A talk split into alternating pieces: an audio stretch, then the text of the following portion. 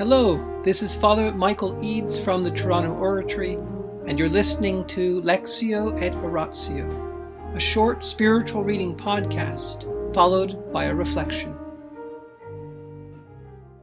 Mother Teresa, come be my light. The private writings of the Saint of Calcutta, chapter 12, continued. Let the people eat you up. While encouraging others in their struggle, Mother Teresa also felt the need to seek help and prayers. In June 1977, she wrote to Father van der Peet My prayer is very close to you. I do hope you will keep me close to you in your prayer and love Jesus for me, for all the times when my heart is cold and empty. Some months later, after Father Michael had informed her about his upcoming retreat, she took the opportunity to write again. Dear Father Michael, by the time this letter comes to you, maybe you will be alone with Jesus in retreat. It is just like you to ask to spend the three months with Jesus alone.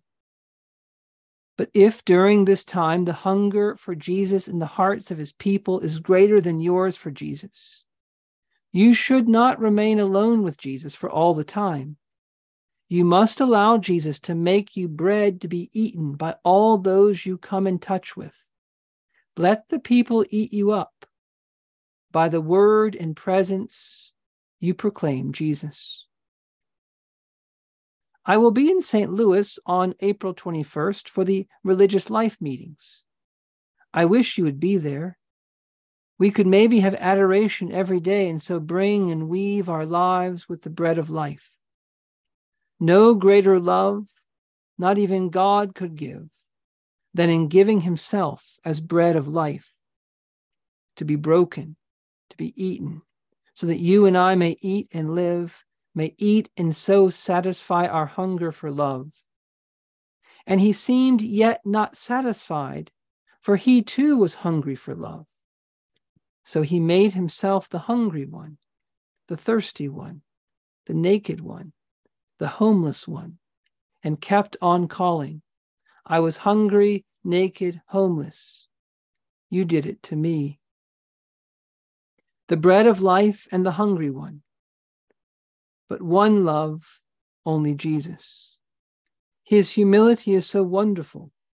I can understand his majesty, his greatness, because he is God. But his humility is beyond my understanding because he makes himself bread of life, so that even a child as small as I can eat him and live. Some days back, when giving Holy Communion to our sisters in the Mother House, suddenly I realized I was holding God between my two fingers. The greatness of the humility of God, really no greater love, no greater love than the love of Christ. You, I am sure, must feel often like that, when at your word in your hands, the bread becomes the body of Christ, the wine becomes the blood of Christ. How great must be your love for Christ! No greater love than the love of the priest for Christ his Lord and God. I am on my way back from Manila, where I have opened a novitiate. Then, on the night of February 2nd, we had a five days retreat. The priest cleansed our souls from all sin. The priest cleaned our souls from all sin and then gave only Jesus. The day of the confession, I told all my sins, and Jesus took all my sins. After confession, I heard my heart singing, Thank you, Jesus, for taking my sins he really just took them all away. There is such a wonderful spirit in the new novitiate. Maybe someday you could give them a retreat, and I hope I will be there to make it with them. I am on my way back to Calcutta for the eight days retreat we begin on the 19th in the evening. So I will have a number of days alone with Jesus, and so will share your joy. I am at his disposal he can do with me, just as it pleaseth him, without even a thought of consulting me. I just want to be his own little one, if he so wants. Otherwise, I will be happy to be just nothing, and he everything. Pray for me. Yours in Jesus, Mother Teresa, MC. With these words, Mother Teresa was witnessing to the reality of God's presence within her. From her darkness, she was giving light. She could not stop marveling at God's actions and being captivated by his love. Whether she was considered or seemingly overlooked by God did not matter any longer. Though she could sense Jesus' presence neither in her heart nor in the Eucharist, she clung to him in faith with all her might. She wondered at the greatness of the humility of God, not only in making himself the bread of life to meet her hunger for his love, but also in making himself present in the distressing disguise of the poorest of the poor. In serving them, in feeding them, she could in turn serve him, feed him, and so express her love. Her profoundly Eucharistic spirituality was as mystical as it was practical.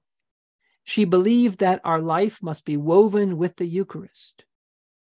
From her realization that God gives himself totally to man in the Eucharist, sprang her desire to give herself totally to him in serving others. She placed a radical demand on herself and her sisters. We have no right to refuse our lives to others in whom we contact Christ. And she insisted let the poor and the people eat you up. Let the people bite your smile, your time. You sometimes might prefer not to even look at somebody when you have some misunderstanding. Then, not only you look, but give a smile Learn by heart. You must let the people eat you up. Her sisters noticed how deeply she lived her own teaching. One of them remembered she never thought of herself, but always thought of others. Her ill health did not stop her from being available to the poor. Let the people eat you up. Mother lived this sentence to the full till the end of her life. In the name of the Father, and the Son, and the Holy Spirit. Amen. Angels of God, our guardians dear, to whom God's love commits us here, ever this day be at our side, to light and guard, to rule and guide. Amen. Most Sacred Heart of Jesus, teacher of teachers, have mercy on us. Saint Philip Neri, patron of thy own, child of Mary, vessel of the Holy Ghost, pray for us. In the name of the Father, and the Son, Holy Spirit. Amen. Do you remember the first time in her writings, at least as recorded, that she used that phrase, being eaten up? Well, it was a few years before this, and Mother Teresa confessed when she was visiting one of her houses that she had to make sure she made her holy hour right after the Mass, because once she left the chapel, she was just being eaten up and so she wanted to make sure she had two hours with our Lord, for preparing for Mass, some morning prayers, Mass, then the Holy Hour.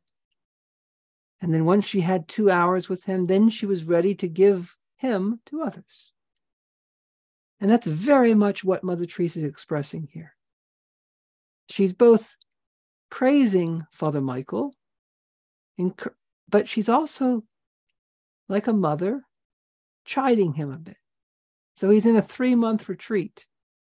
And Mother Teresa is telling him, well, just find out if your love for him, for Jesus, is equal to other people's love for him. And if they need him, if they want him, then you must be ready to give him to them. She didn't want him to be kind of spiritual glutton, just seeking his own spiritual comfort, when the Lord really wanted him to be handing on the bread of life in sacrament, in presence, in word. Now, Mother Teresa is not saying that people should indiscriminately try to be spiritual guides. No, she was aware of the same truth that St. Philip Neri used to teach, which was that it's a fault of beginners in the spiritual life to try to guide and convert others. She was not proposing that everyone should take it upon himself or herself to be this guide for others, to assume that they knew how to help other people. That's why she had her sisters do novitiate. That's why she had them spend time practically learning, spending time preparing. This is why she wanted priests to be trained and to pray and to live deep spiritual lives. But she really was convinced that priests, especially, and especially someone like Father Michael, was being called to hand Christ on to others. And the way that practically looked was very similar to how an MC, a missionary of charity, spends her life. It's a life that's compared to eating. That just as the Lord allows us to eat Him, so we have to become bread for others. We have to allow them to make use of us, take our time, so that they can find Christ. And in the end, if our love is for Him, if we're here to do His will, if we're trying to be close to Him, then what does it matter what His will is? As long as His will is done, as long as He is being glorified, as long as He is being received and encountered by others, that's what we should most want. In the name of the Father, and the Son, and the Holy Spirit. Amen.